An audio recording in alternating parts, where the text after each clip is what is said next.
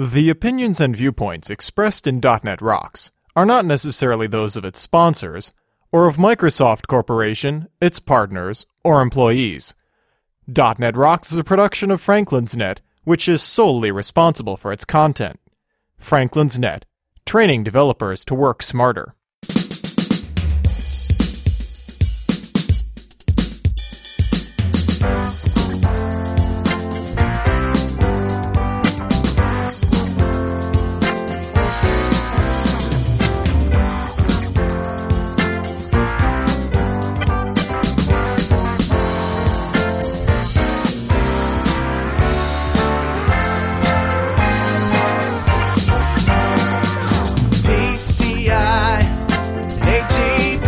Hey, Rockheads!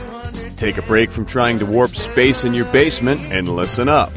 It's time for another stellar episode of .NET Rocks, the internet audio talk show for .NET developers with Carl Franklin and Richard Campbell.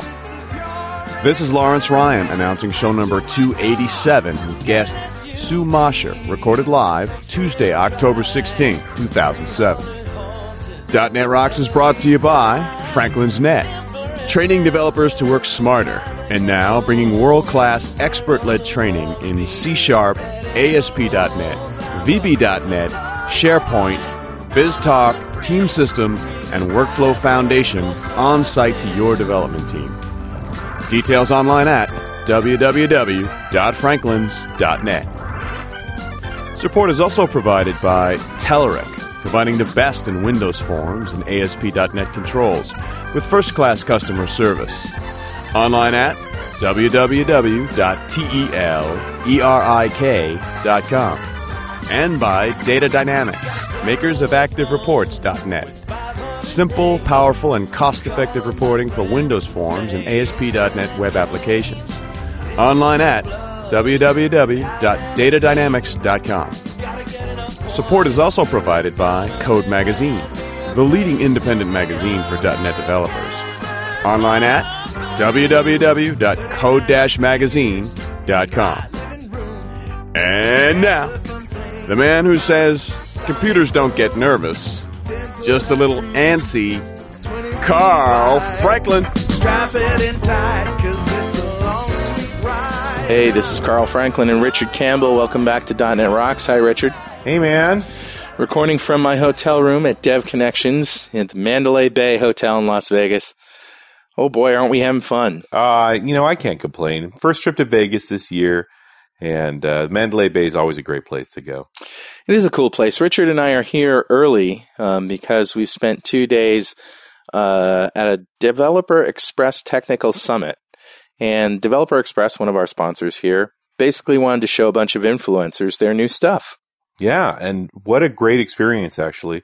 Phenomenal products those guys are working on. It was really neat to see the WPF and Silverlight stuff coming along so well. Of course, you know, we got to see Mark Miller do some great demos and you know what was so funny is that he was he was showing this feature in Code Rush and I can't remember it was Rick Strahl or somebody who, you know, who's been using it for a long time. So, you know, I've been I've been using Code Rush for years and I've never seen that feature before. That's why I love coming to these things. Well, yeah, and, and Miguel Castro was sitting right beside me. He said pretty much the same thing. He's like, I could never figure out why that was working the way it is. Now I finally understand it. Right. Well, Richard, let's get right into our Better Know a framework for the show. Excellent. All righty, what do you got for me? Well, of course, you know, what's great about Better Know Framework is the conversations that it spawns by email and, and that we, you know, then bring to the show. I don't know if I need to hear another email on how somebody says GUID, though. Right. Yeah. it's just not that important. But, um, you know, somebody did suggest something that I had totally overlooked, which is uh, iDisposable. Oh, yeah, of course. Now, early on in .NET Rocks history, Chris Sells enlightened us with, I think it was the very first show that he did. Yeah. Uh, he enlightened us on the importance of disposing objects and what I I didn't even think we had an iDisposable back then.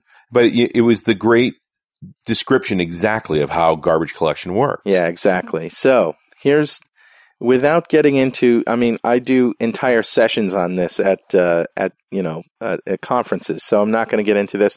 We had a huge a whole show on it, like I said.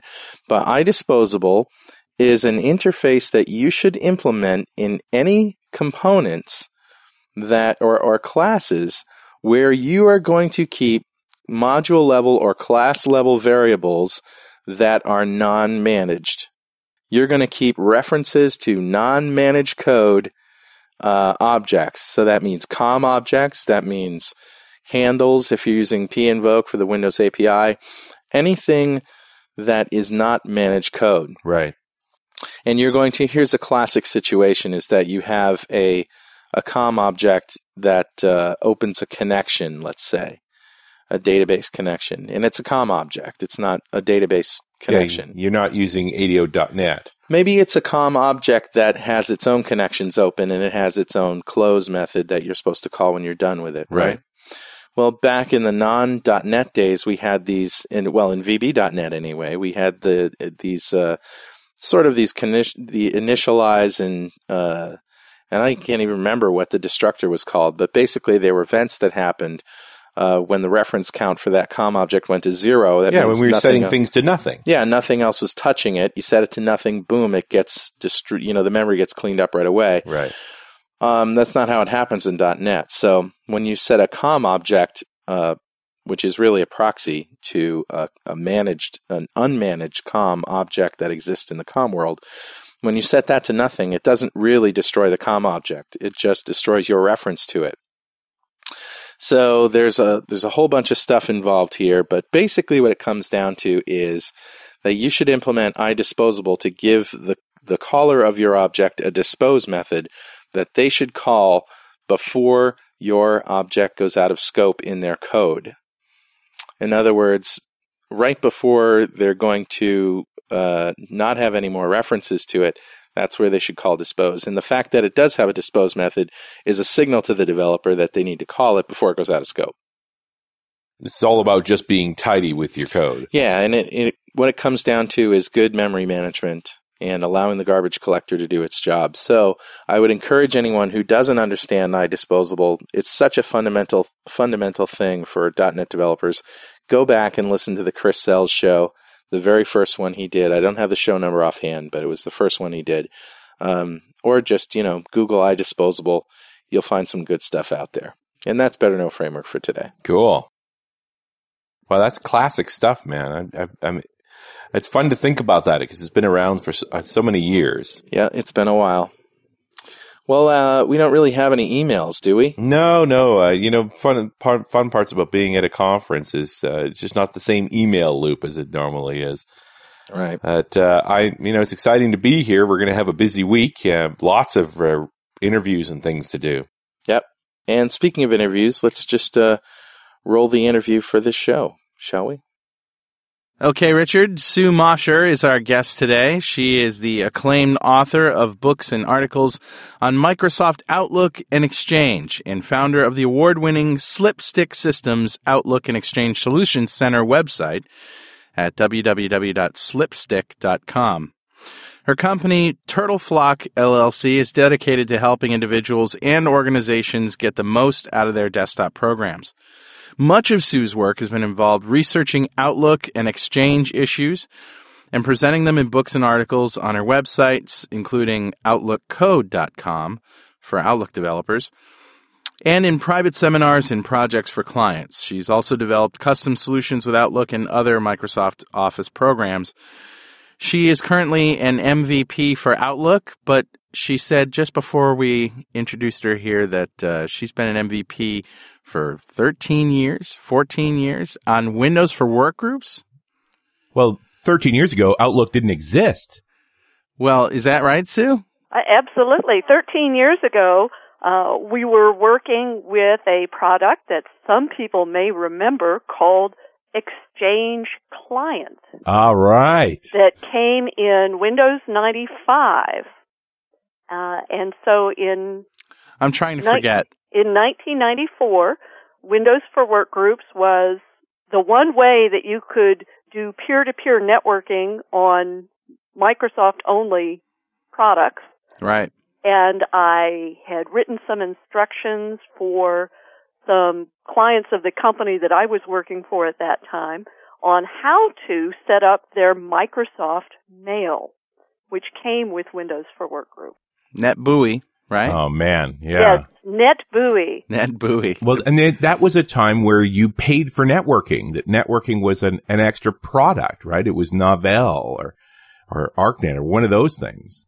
And that's why Windows for Workgroups was very cool for some of the companies that we were working with who had five or six people, uh, no net, no computer technology experts in house. To ask them to install Novell NetWare was insane. Right. And so Yeah. we would show them how to set up everything they needed just on Windows for Workgroups. And I remember before Windows for Workgroups, we had uh, Windows 3.1.1 and uh, Trumpet WinSock. Yeah. Ick. And before that, floppy disks. SneakerNet. There you go. SneakerNet. So how many people listening to this know why floppy disks were called floppy? Yeah, well, that's when uh, was the last time you saw one? uh, an actual floppy because the three and a halves weren't floppy anymore. So they, Right. but they still call them floppy. But the five and a quarters, and even before that, there was something like seven inch floppy Eight disk. inch. Yeah. Eight inch. The eight inch floppies were really floppy. Yeah. That's what. That's why, right, Sue?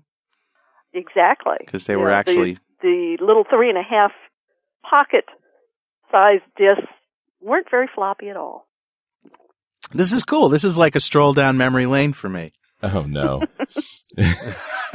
I just realized, you know, the funny part is email's still painful. I mean, it was painful in the, in the mid nineties trying to get Microsoft mail working and all that stuff.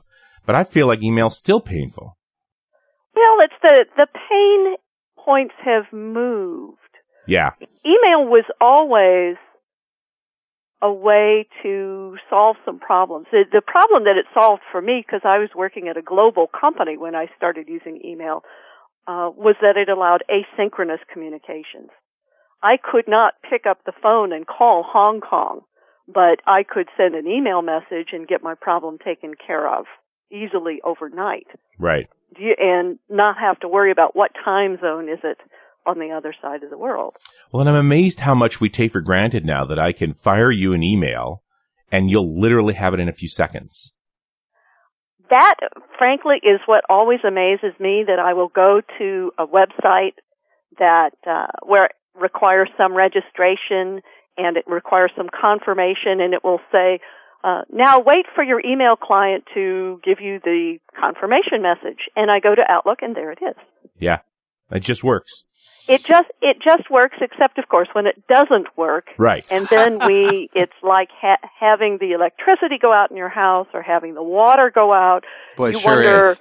how can I live without this for a Yes. few hours? How will I survive? People feel it's an entitlement. I think, you know, to have internet access to have email.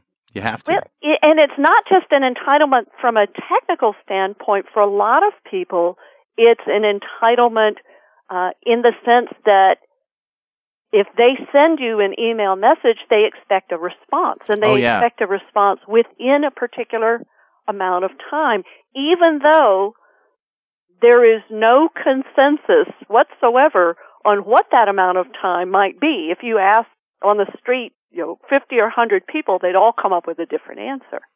Every once in a while, you know, I'll send an email to somebody at Microsoft and I won't hear from them for, you know, months.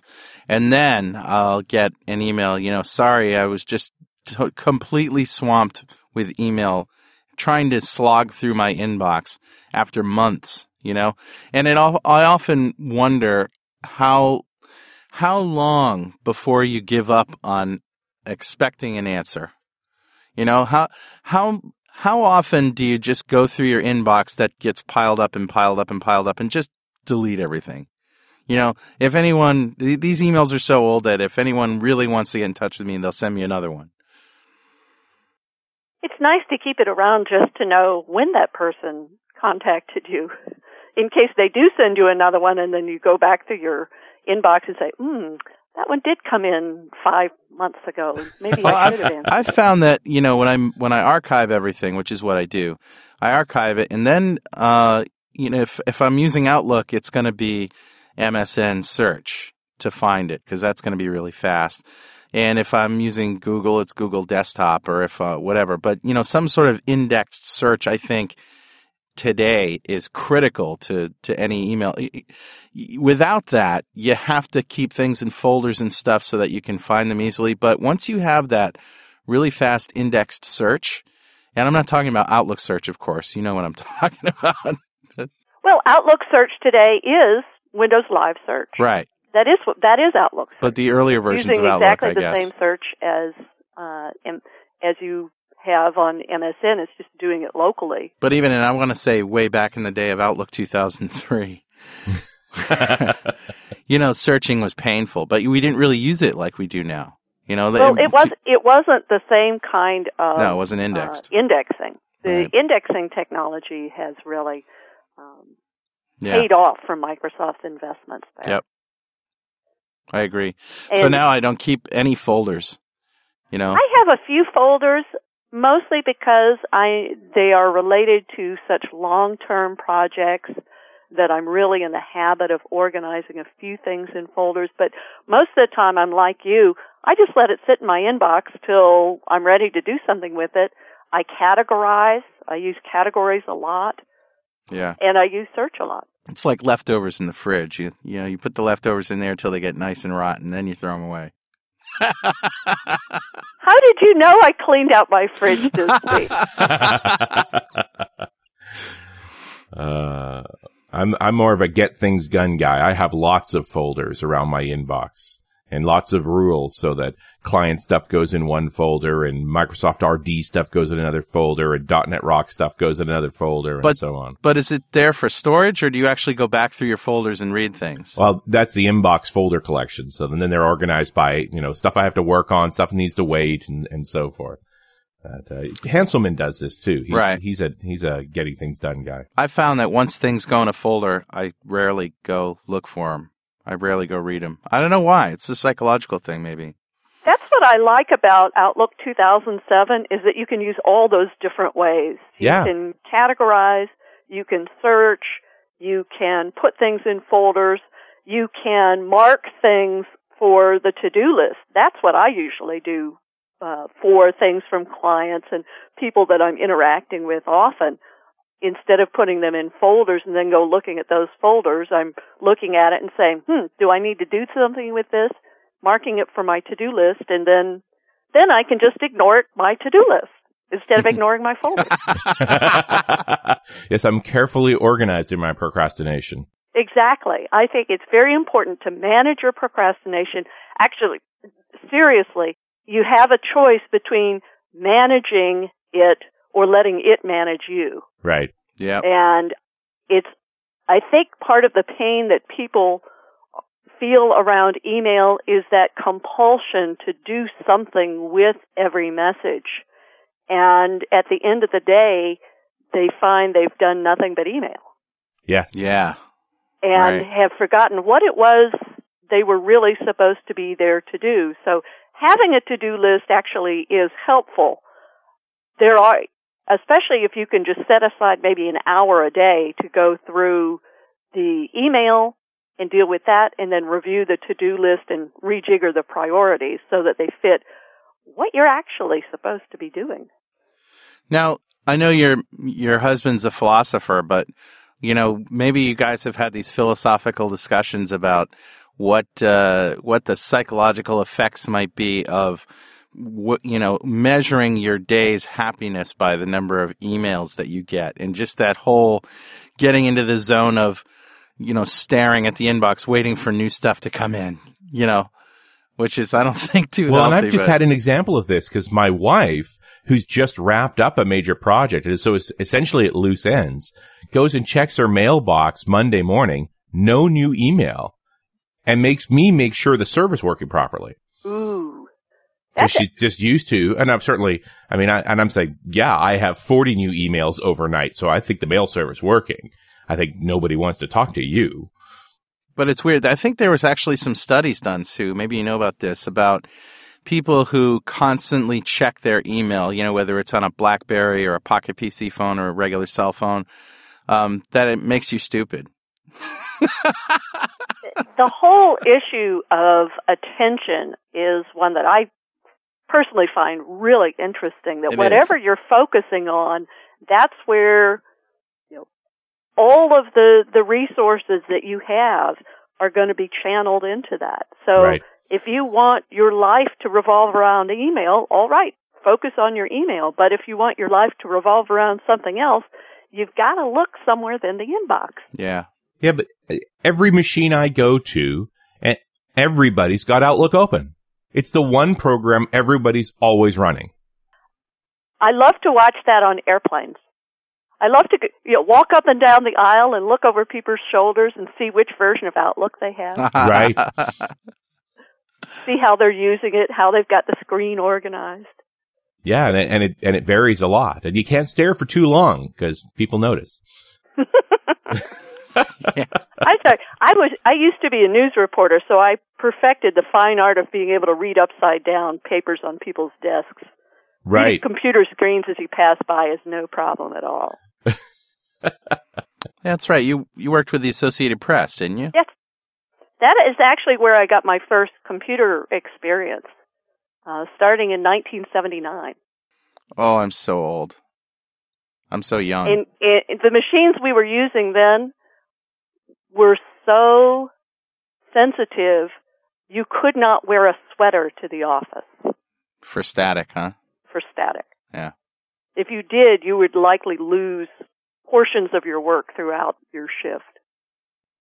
And what sort of? Do you remember what sort of machinery we were using then? Was it like Wang word processors, that kind of stuff? Um, it was all custom stuff. Uh, the the machines that were particularly sensitive were those that we were using to generate very simple text displays for cable television systems. Oh, right. Hmm. The sort of scrollers. Yes. Ever try to write a news story in 20, you know, 20, 30 character lines? Yeah, that's all you get. Right. yeah, That's as it, wide it was not go. a lot of fun. So let's talk programming Outlook. And the first question is, does Outlook need programming? You already answered that question. Do you realize that? You said Outlook is the one program that everyone has open. Right. But are they That's are they where- saying I wish it had this feature that it doesn't have? Well, we could we could talk about that, but that's where a lot of companies want to put their line of business application. They want it to live in Outlook because Outlook is where they know their salespeople or their customer service reps or whoever they are is going to ha- be looking at. So Outlook as a platform, as a programming platform, uh, has made a huge amount of progress. It really wasn't that viable uh, unless you were in an Exchange public folder frame of mind Oh, absolutely. until Outlook 2000. But starting in Outlook 2000, we've had the ability to create add-ins that live inside Outlook, and that add-in experience, both for the user and the developer, just keeps getting better and better. Uh, where it's really turned the corner is the last few years because Microsoft now has internal clients, uh, Business Customer Manager, the standalone contact management program, and then Microsoft CRM, the enterprise customer management program, both are internal add-in clients. So those groups come to the Outlook development team and the Visual Studio Tools for Office team and say, we need X, Y, and Z capabilities to make our Microsoft add-ins work. That's really helped push Outlook extensibility and VSTO uh, extensibility along much at a much faster pace. And I find it interesting that it's Outlook centric. I mean, I remember in 2000 when we were talking about Exchange and Outlook as the notes killer, that we were going to have this great development platform between the server and the client to uh, to do all this stuff, and it just looks like it never came to fruition. It really didn't, and um, I'm not quite sure why that is. Right now, in terms of the Outlook as client, what is on the back end, um, we're really in in a in an odd in between place. Microsoft wants public folders to go away on Interesting. Exchange Server. They really, really want them to go away. They don't install by default in Exchange 2007. Whether they will be in the next version of Exchange is still kind of an open question. What's the alternative? Well, the alternative is SharePoint. Right. Um, and course. SharePoint has a lot going for it, but today with, you know, Office 2007 SharePoint server and Outlook 2007, there is not parity with what you can do with an Exchange public folder. There's still features in public folders that, that SharePoint can't do. Yeah, there are a lot of things that they can't, that cannot be done with that Outlook plus SharePoint combination that you can do with an Outlook Exchange combination. So how long do we have to wait? One version of Outlook? Two versions? That's why we're kind of in an, in a, an in-between place where there's not a really clear sense of, of where this is all going to wind up. Well, it still seems to me that uh, Outlook without Exchange is a second class citizen. Now, why do you say that, Richard? Well, it just the- It's a mail every, client. Every time I talk to someone who's complaining about Outlook, and I put you in this group, Carl, you don't have an Exchange server. My experience with Outlook with an Exchange server seems to be so much better than the people living without Exchange. So does that that sort of implies that Microsoft took features out of Outlook and only put them in there if you have an Exchange server? No, I think it's it's that there are features in Outlook that require a consistent back end right. that you get from Exchange. Uh, things like uh, um, ma- you know task requests in particular don't really make sense unless you're in a corporate environment, or at least not for most people. You can make them work over the internet, but they don't. It requires someone on the other end to have Outlook. Uh, it's there are no features really that aren't aren't server dependent that need that Outlook plus Exchange combination, and many of those can be accomplished with other servers, like a calendaring server. Yeah, I think that's the big feature that that's missing without Exchange is some and there are of other calendaring servers that work with Outlook. Hmm. Using iCalendar. yeah. especially now that we've got in Outlook 2007 the ability to use uh, WebCal. That that opens up a lot of calendaring applications that were hard to get to before. The one thing that no one has, I think, built like Exchange built it is the whole meeting room and other resource booking mechanism. Right. That's actually very complicated. Uh, and I don't know if you've taken a look at what they've done in Exchange 2007. Um, they've really listened and expanded a lot of the functionality there. Um, the features that companies want for that kind of booking are quite complex to build. Uh, in in the sense that you want to know uh, custom information about each room. Does it have a coffee maker? Does it have a sink? Uh, people want to build that kind of thing into it, and which you can do in Exchange 2007. But they there have not been third party calendaring servers with that kind of richness on the back end. At least not that I've had on and I, and I don't think that, that there's any intent by Microsoft to, to cripple Outlook without Exchange. But I do think that the stability of having a known back end means that certain features are going to work better. And more than anything, and to your point, Sue, about uh, the internal development, Microsoft themselves runs run Outlook with Exchange. That's the part of their product that's best tested. Well, they also assume that every partner has a CorpNet account.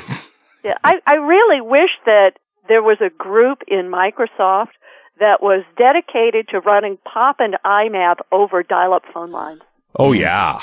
Hmm. I think see- that, that Outlook would be such a much better product for the non inter non exchange corporate user yeah. if uh, there were people in Microsoft feeling the pain of those kinds of connections every day. And we're getting laughed out of the boardroom when they suggest that we have to optimize for dial up. See, you're laughing now too, right? Yeah, yeah, it's it's one of those la- you know laugh so you don't cry kind Right. of things. I have I have two words for you, Sue. Time zones. Oh, Oh, yes, man. the time zone problem. You know, there, there. I think there. That's one place where Notes did it better Yeah. because they have, uh, and iCalendar actually does it better. The iCalendar interface for uh, internet exchange of calendar information I just want to know what's so hard. has hard time zones, and that's something that just isn't designed into Outlook. It's not designed into Exchange. Why? It I mean, why comes up every beta cycle. why is this so hard? Um, I think because at this point it would break so much um, to do it It's, that al- way. it's already broken. No, but there are a lot of scenarios where you do need those kinds of time zones. If I am that Outlook supports, if I'm setting up a meeting in London and I want people in New York to attend it, I need the time zone for that meeting to be correct in at each attendee's on each attendee screen. Let me give you a scenario that's broken and that could easily be fixed. So I'm I know that I'm traveling to do a conference and I want to schedule my talk for 11 a.m. because at local time, right? So when I go in and I say my location is in Sofia, Bulgaria, and my time is in 11 a.m. Now, why couldn't it ask me, you know, what time zone this is going to be in so that when I go there, I get a reminder at the right time? Uh, actually, um, Outlook 2007 does that. It does. Yeah, it has an it, an extra time zones command that will allow you to uh, set the time zone for a particular event.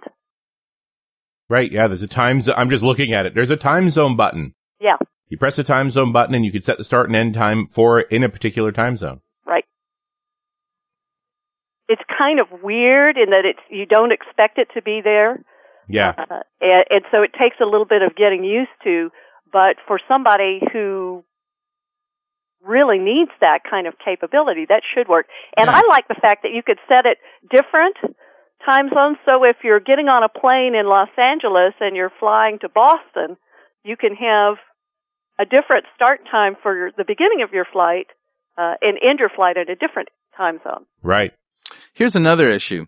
Um, But wouldn't but it be doesn't work nicer? for all all day events are still Yeah. broken. All day events, the ones that All day Okay. events are the place that needs some attention. My cell phone knows what time zone I'm in, pretty much, because it's got some sort of GPS thing. But but my laptop doesn't. a laptop's a more powerful computer.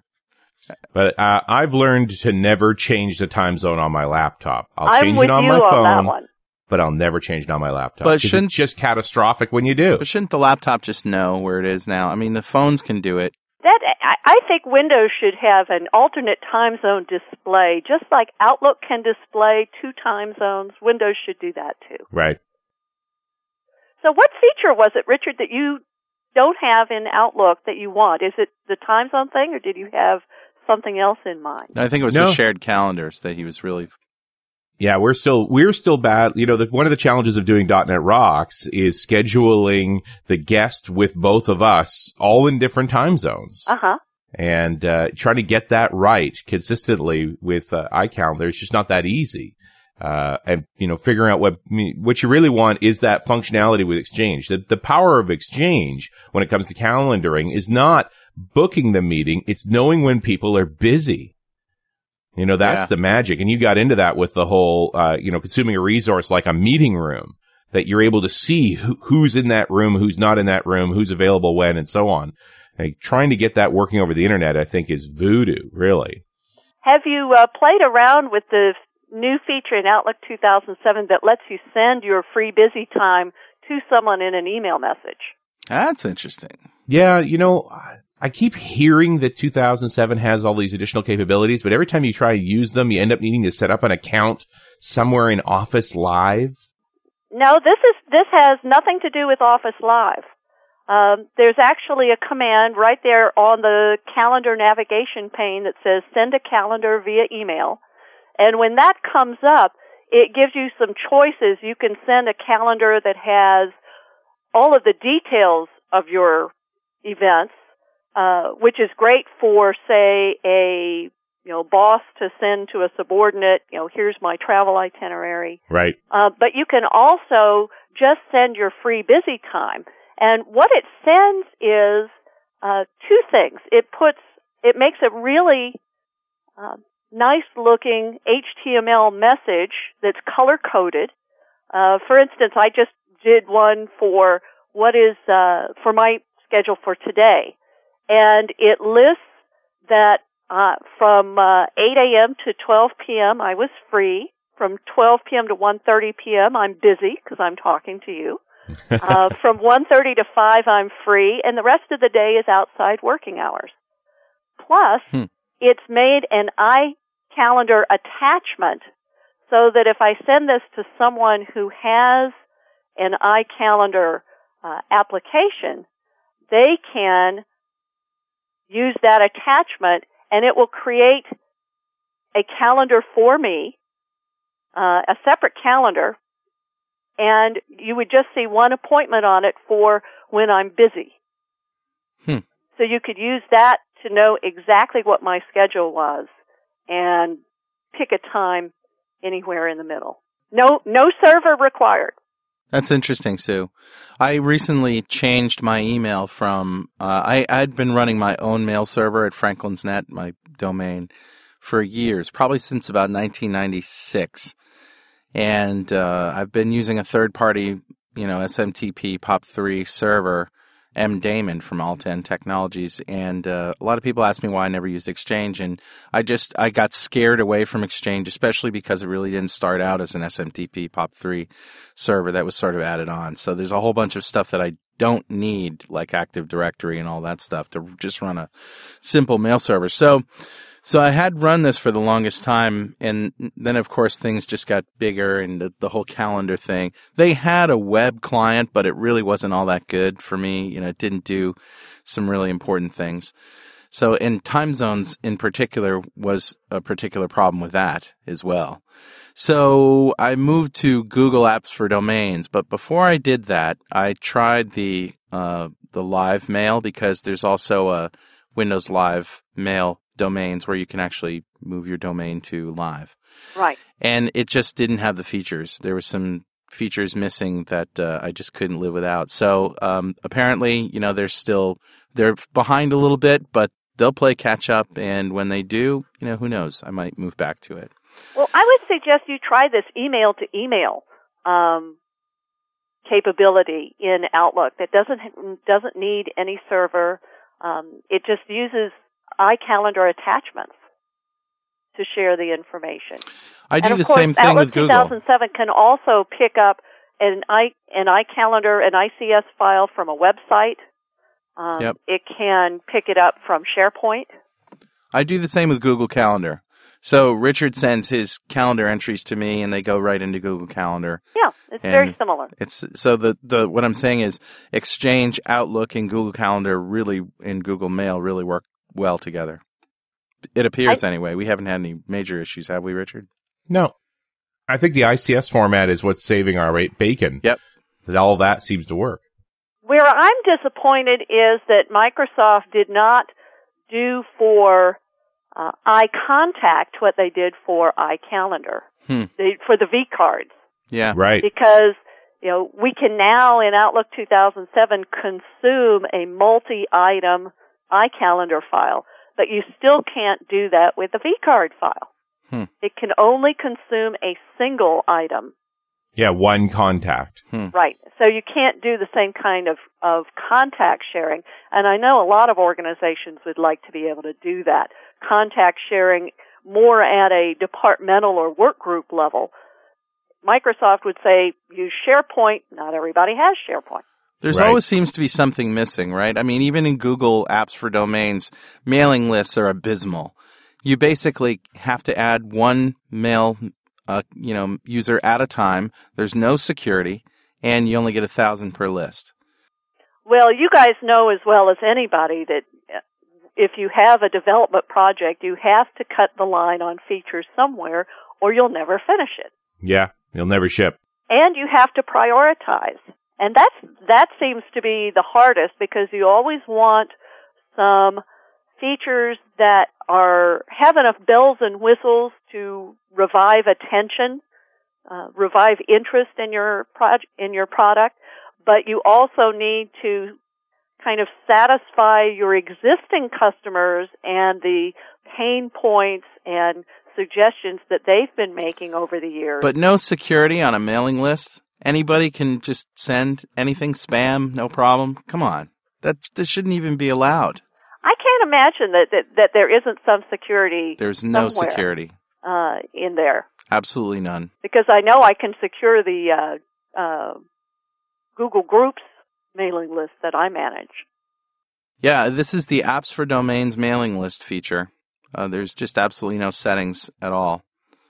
So, you know, the the so basically what I'm saying is I've had to mix and match a little bit and you know move to a separate third party mailing list server for that. But you know, it's almost a blessing in disguise because I I keep those things separate.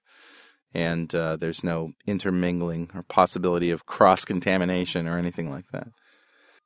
That need to mix and match really goes across the board, doesn't it? It sure Uh, does. You have to do that with almost everything uh, that has to do with technology, but particularly those areas that you work in the most. You get 80% of your features from one uh, place, and then you need to find a couple of good widgets to help you with the rest. Do you know what my? You want to know what my favorite uh, Outlook developer widget is? What's that? Outlook Spy. What is that? Outlook Spy is a tool written by another one of the Outlook MVPs, Dmitry Streblechenko, that allows you to look at the internals of Outlook. You you can see all the properties for an item or a folder from the Outlook object model, the collaboration data objects object model, and from extended MAPI. This is Reflector for Outlook. Uh, Interesting. Yeah, it's good.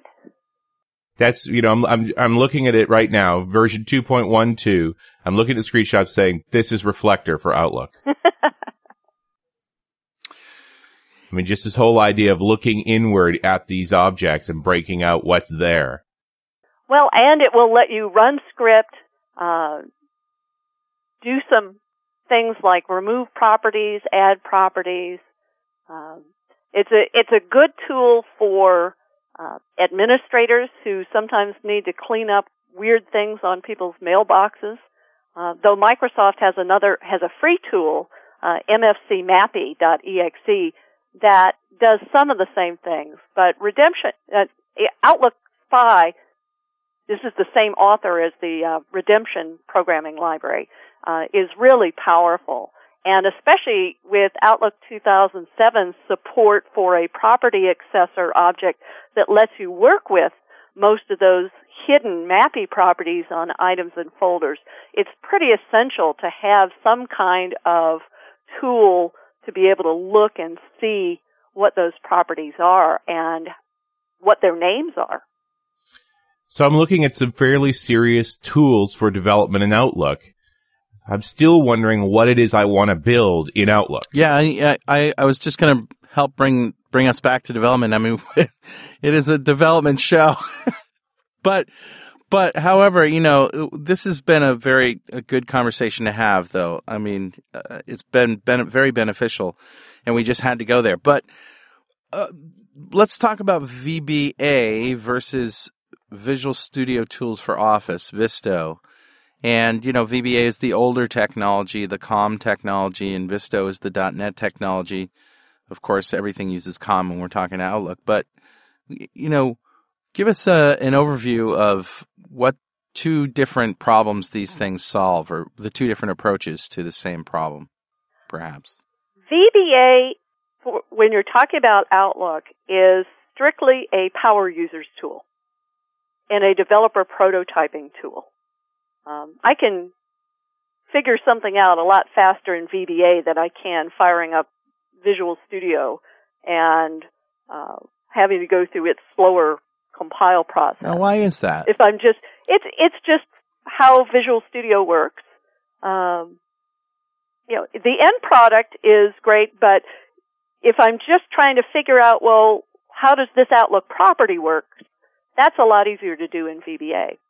But remember that VBA in Outlook uses a project file that's specific to the user. It's not portable in any way like VBA in Excel and Word are, where the VBA code is in a document. So VBA in Outlook has never been a tool for building applications that you would want to share with somebody else. You've always needed to use some other programming environment. When we first got add-ins, that would have been VB5 or VB6. These days, it would be Visual Studio. Uh, I know people who program Outlook add-ins in Delphi. Uh, those are all good ways to do it. Wow, there's still Delphi developers? Back to that question, what do you want to, what do you want to build? There are two basic classes. There are ISVs who create Outlook add-ins to add the features that Microsoft left out. So this is the Plaxos and the LinkedIns of the world? The Plaxos and the LinkedIns and the Sperry software with 36 and counting uh, Outlook add-ins. That they just keep listening to what are people complaining about and using the same architecture to add functionality. How about my machine's too slow? Maybe that's what they're complaining about because they got 30 add-ins. That's another issue. uh, the other, so that's the ISV world is Right. adding functionality. That's things like uh, the uh, uh, getting things done add-in that Right. that adds that kind of contact and uh, productivity management. The other type of Outlook application is more of a line of business application where you want to have visible in Outlook information or functionality specifically related to your organization's products or services. Uh, these are the applications that um, may they may link not to Exchange, they may link to SharePoint, they may actually be linking to a SQL backend, but exposing that information in an Outlook interface in a way that you get the user's Outlook information, their contacts, appointments, etc., integrated with this back-end information in a way that that to the user seems seamless. One and this the- makes total sense when you're talking about something like Microsoft CRM. Uh, uh, a week ago or so, we were talking to David Yack about CRM and how Outlook is deeply integrated into that. Exactly. Because that's always about a contact and a calendar and a message. I mean, those three ingredients are really the definition of CRM anyway. So why not have Outlook involved? Exactly. And one of the things that's interesting to think about uh, is within any div- given organization, or if you want to take it down to the departmental or work group level, um, some organizations are very email centric, some are very contact centric, some are very calendar centric, or Right, very right. task centric. And in each of these cases, the Outlook interface and the connection to a back end can be massaged through the magic of programming to pull those things together in a way that's appropriate for that particular uh, organization. In other words, it doesn't have to be one size fits all. And this may be a bit of a digression, but tasks always seems to be the redheaded stepchild of Outlook. You know, ma- mail, calendar, contacts. You know, those are the big three. As a redheaded stepchild, I take offense to that remark. With blue eyes, but task just doesn't seem to have gotten the love that the other three features have gotten. Well, task didn't, you're absolutely right. Uh, and in fact, that's why Microsoft gave so much attention to it in Outlook 2000, tasks weren't really discoverable. Uh, Right. Other than you, you had a task button, but you didn't really know what to do with it. So one of the things that Outlook 2007 did to try to make the task more active in people's daily lives is to surface the to-do list as part of the main Outlook window. Right. That's a big, big change. And I think they will probably take it from there to see what about this way that task works can be improved in the future. Uh, and that will leave, of course, the journal as the next redheaded stepchild. Oh, they, but that's the one that doesn't surface. No, and a lot of people don't use it and never need to use it because Right. they've got search.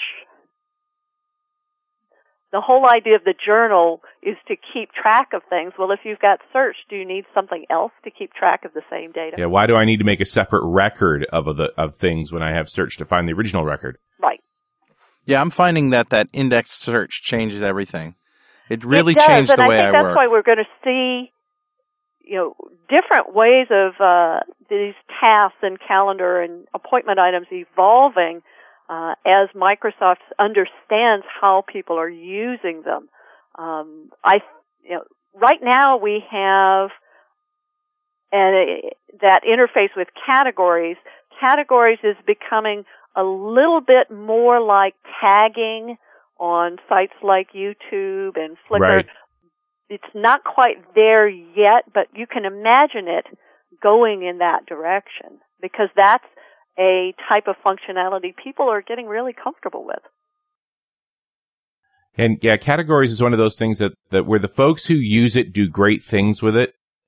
But if you don't get into using it properly, it just doesn't do anything useful for you. No, no. And you can get kind of, you know, going in circles. I think that's, that's why they changed the interface in Outlook 2007 so that uh, people are going to be less likely to create three categories that all mean the same thing. Right. You know, business contacts, business contact list. You know, you know, you'll just have one category that would meet those requirements. All right, I might want to shift gears here for a second and talk about Outlook Web Access, which anyone who has Exchange knows what this is. It's it's touted as the best web-based email client ever made. And I th- again, the airport test tells you Outlook Web Access is the, the best for corporate use. Well, well, I'll tell you how good Outlook Web Access is. Outlook Web Access is why people are moving to Ajax. It is the original proof that Ajax was a viable thing. okay, You know, it's awesome, awesome. Now, if I don't have an Exchange, can I get it? It's an exchange feature. No, Now that sucks. because Because it makes it's a- perfect sense. You need it, it. It's a server-based No, technology. no, no, no, no. This Outlook Web Access is a web server that could work against any SMTP POP3 mail client. Why isn't that a separate thing? because it's not designed. Because you would have to re-engineer it to No. work with the POP S and No, the answer is back end. because Microsoft's ace in the hole for selling Exchange. I think there's less intent there than you're projecting. Maybe. Yes, I think so too. All I, I don't think it's that separable. It, it it's definitely tied to the way Exchange works. I think it's possible for someone to take what they've done in OWA and make it into something that would interface with uh, an SMT POP3 uh, server. Yeah. But that's that's a whole other can of worms. But it uses completely different technology, and if you did that, you would still have, you know, the web server is what would have to display what OA looks like. Sure. I mean, there's no no reason someone you know couldn't and hasn't, and I suspect they have made uh, interfaces for web servers that look For With- mail servers. Yeah. that and- look fairly similar. and there are there OA are does. third party tools out there, but you Yeah. know, O- OA is um, touted as the the best web client ever. So But it, it's really made a difference in places like universities where they don't want to get into doing POP 3 support for 25,000 students. Right. The, is you well, as soon as you get away, it's back to the whole don't install on my client. You get you solve that problem. I understand it. Sure. I mean, I m- the mail server that I ran here, MDaemon had a had a uh, it was called World Client, but it's basically a web front end, you know, a web client for accessing the mail server, and that's what ninety nine percent of all of the people that had mail accounts on my server used. Because it was just so easy, it's ubiquitous, it's accessible anywhere. You've got the searchability, you've got the you know the calendar stuff, you've got everything right there. Yeah, and Microsoft really inter- isn't interested in building pop SMTP servers. yeah. Uh, You've got it in No, no, no, Windows but Server, but it's not. You've got it. This is really not about. This is not about a uh, mail people server. ask for it. It's, It's- just not. It's not a big feature. But Sue, this is not about a mail server. This is an ASP.NET app that is a front end to a mail server. Right, but you have to have the mail server that's the that the front end. And see, Outlook Web Access talks to Exchange using remote procedure calls. Right. Okay. But SMTP POP3 much simpler than than all of that. You know, much simpler protocols. Easy to do. I'm sure you'll sell a million of them Yeah. Go for it, Carl. when, when, when you when you build yours. Knock yourself out, buddy. Go nuts. Last 10 minutes, guys. So we've managed to, through our weaving through discussions around Outlook to get down to, uh, and I'm thinking in, in Alan Cooper terms here. Outlook is a sovereign app because it's always got some real estate on your screen.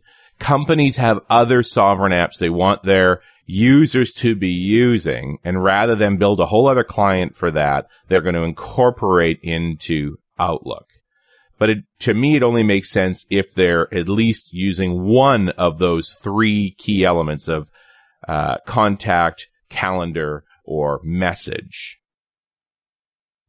So now, given that all those scenarios are true, is this a Vist- this is a VSTO application? This is the way to do it. Get into .NET and start hooking hooking up. Yeah, this is the this is the way to do it, and the way of the future uh, is something called custom form regions.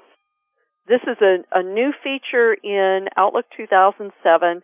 It's a little bit tricky to integrate in Visual Studio Tools for Office 2005, but when 2008 comes out very soon, uh, it gets a lot easier. And what these form regions do is allow the developer total control of what the user sees when they open a message, open an appointment, open a contact, whether it's a normal message or it's a uh, custom, customized message class. If you want to see how this works today, use the RSS feed feature in Outlook. I know it's not everybody's favorite feed reader, but as an example of what form regions do, it's a perfect example because that's how it's using the form region to display information about the feed. Uh, actually, the Exchange vo- 2007 voicemail does the same thing. It's using the form region feature. So based on that that description of a form region, it's always in the context of an existing form.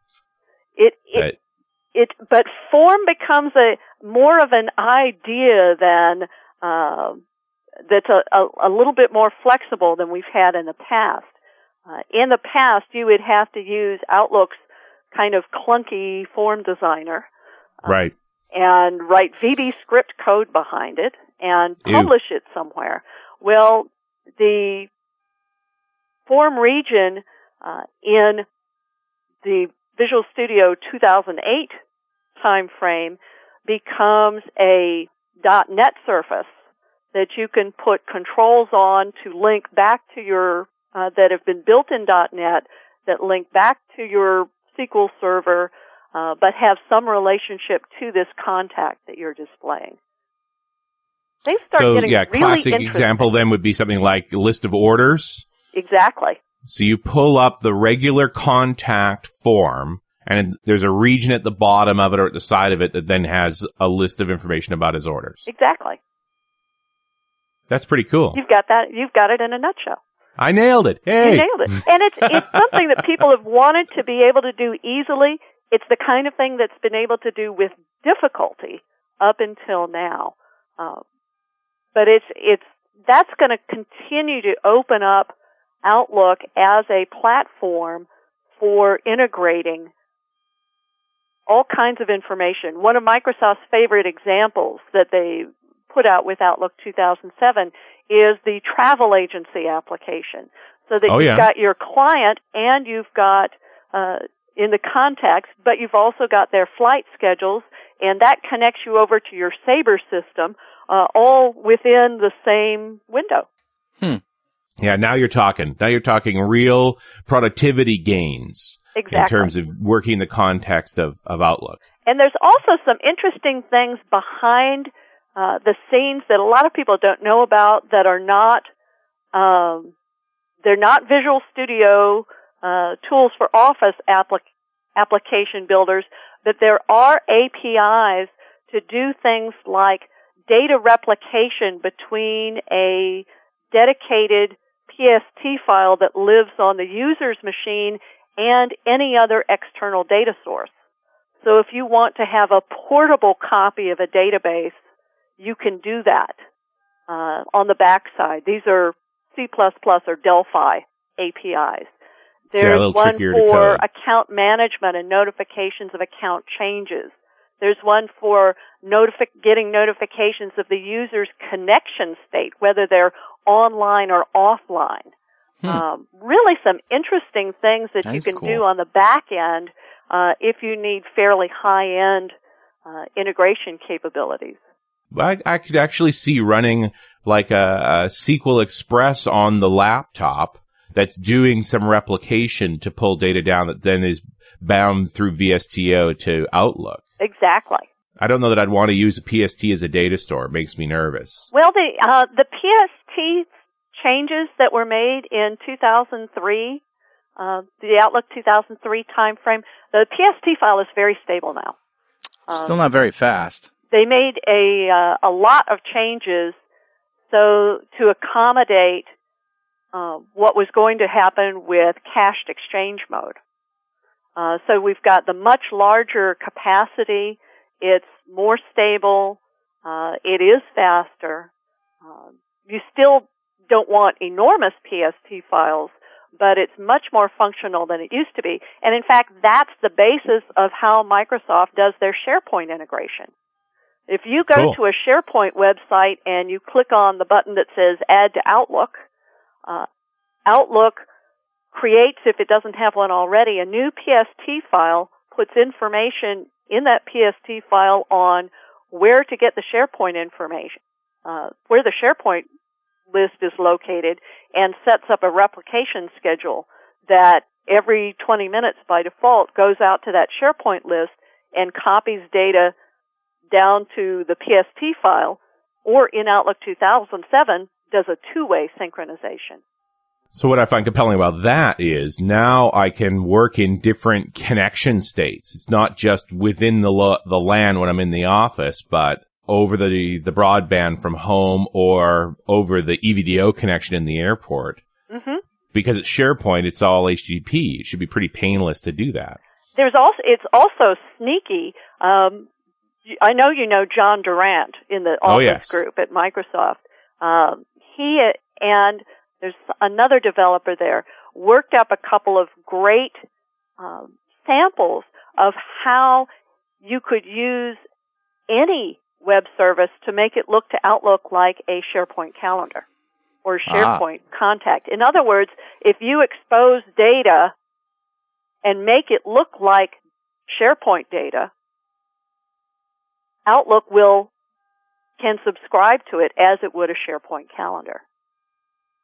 So they've got some examples on, you know, they just took a random database of, I think, their video programs and uh, created a web service for it to make it look like SharePoint. That's cool. Wow. That's really that is really cool, and I think that shows you the kind of uh, change in the mindset from where we were five years ago, even with you know, Exchange being the only real platform uh, that was viable for doing integration with Outlook, and now with this kind of replication of PST files or with web services, uh, with iCalendar and web calendar.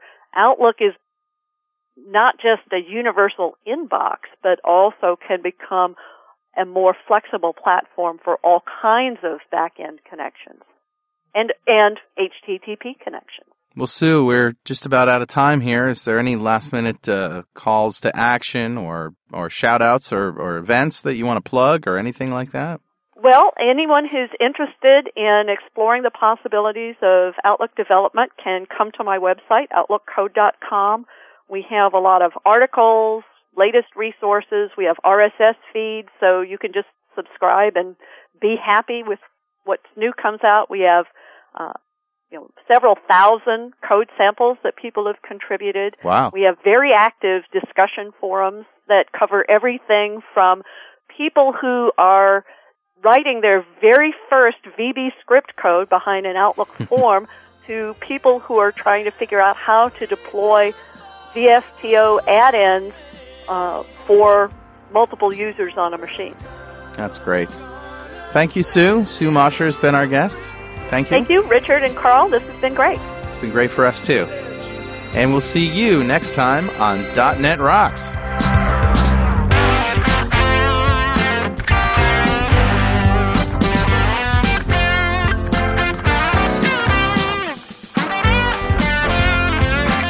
.NET Rocks is recorded and produced by PWOP Productions, providing professional audio, audio mastering, video, post-production, and podcasting services.